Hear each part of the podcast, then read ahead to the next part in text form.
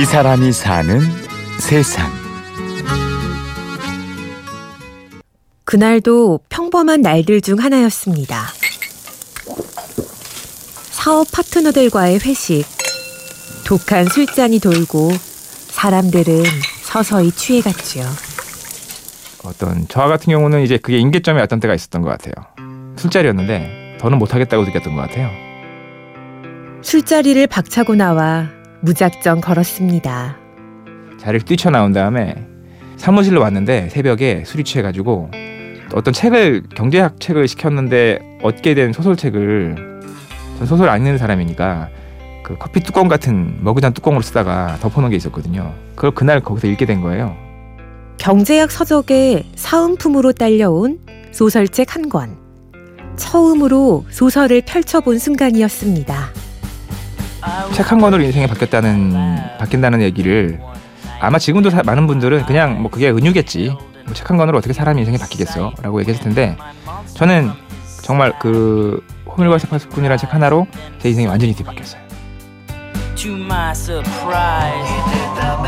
오늘의 주인공 도선우 씨는 평생 소설과는 거리가 먼 삶을 살았습니다.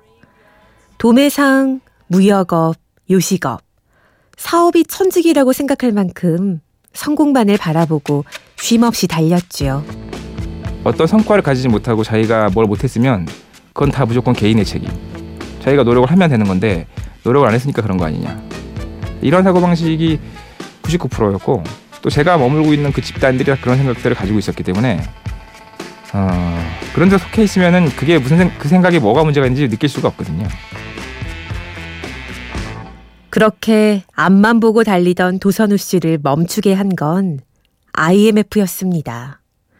사업은 고비를 맞았고 회사에서 숙식을 해결해야 한 적도 있었지요. 모든 것이 끝이지 않을까 싶을 정도의 뭐 막판까지 갔던 적이 있었는데 제대로 살고 있는 게 맞나 내가 뭐 이런 생각을 좀 했던 것 같아요. 뭐 사람들한테는 성공하고 싶으면 노력해야 돼. 노력하는 만큼 대가가 주어질 거야. 뭐 이런 거였는데 꼭 그게 아니지 않을까라는 이제 의심 같은 게 생기고 제가 이제 약자 입장에 처하게 되고 그러다 보니까 좀 주변을 돌아보게 되고 그러니까 뭔가 좀 이상하다는 것을 느끼고 있는 거죠. 이게 아닌데 하는 마음속 작은 의심에 힘을 더한 건 소설 속 세계였습니다. 세상의 부조리함을 나만 느끼는 게 아니구나. 도선우 씨의 세계는 변하기 시작했습니다. 어, 제가 근 몇 년간 계속 느끼고 있는 걸 이 소설의 주인공이 똑같이 얘기를 하고 있는 거예요.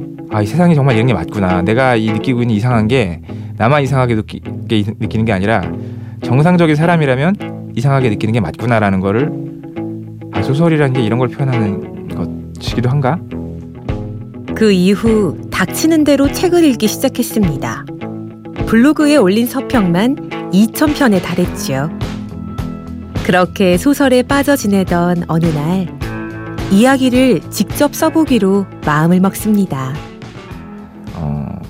어, 밤에는 거의 글만 쓰고 가장 첫 번째 한 일은 잠을 줄이는 거였고 두 번째는 술을 하고 회식 정말 불가피하게 제가 영업을 해야 되는 상황 이런 상황들을 제외하고는 거의 모든 시간을 다 글 쓰는 것과 책 읽는 거에 투자를 한 것 같아요.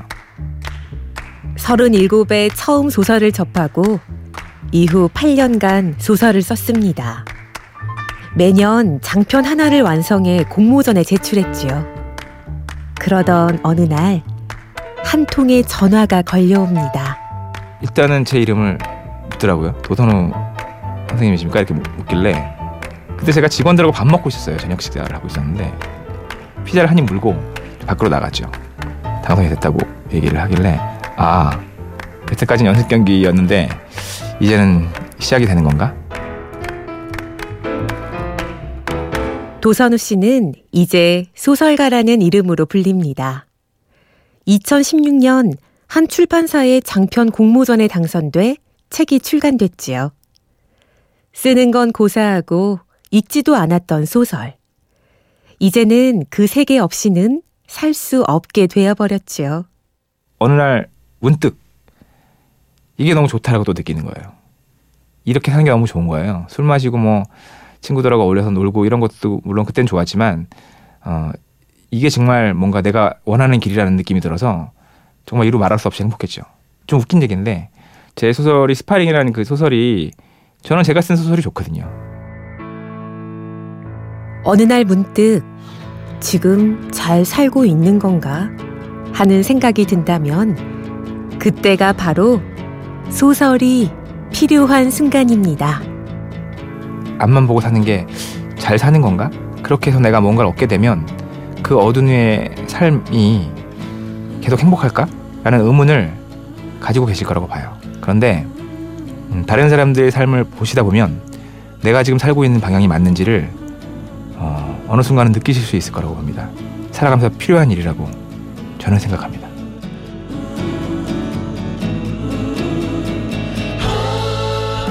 이 사람이 사는 세상 소설가 도선우 씨를 만나봤습니다.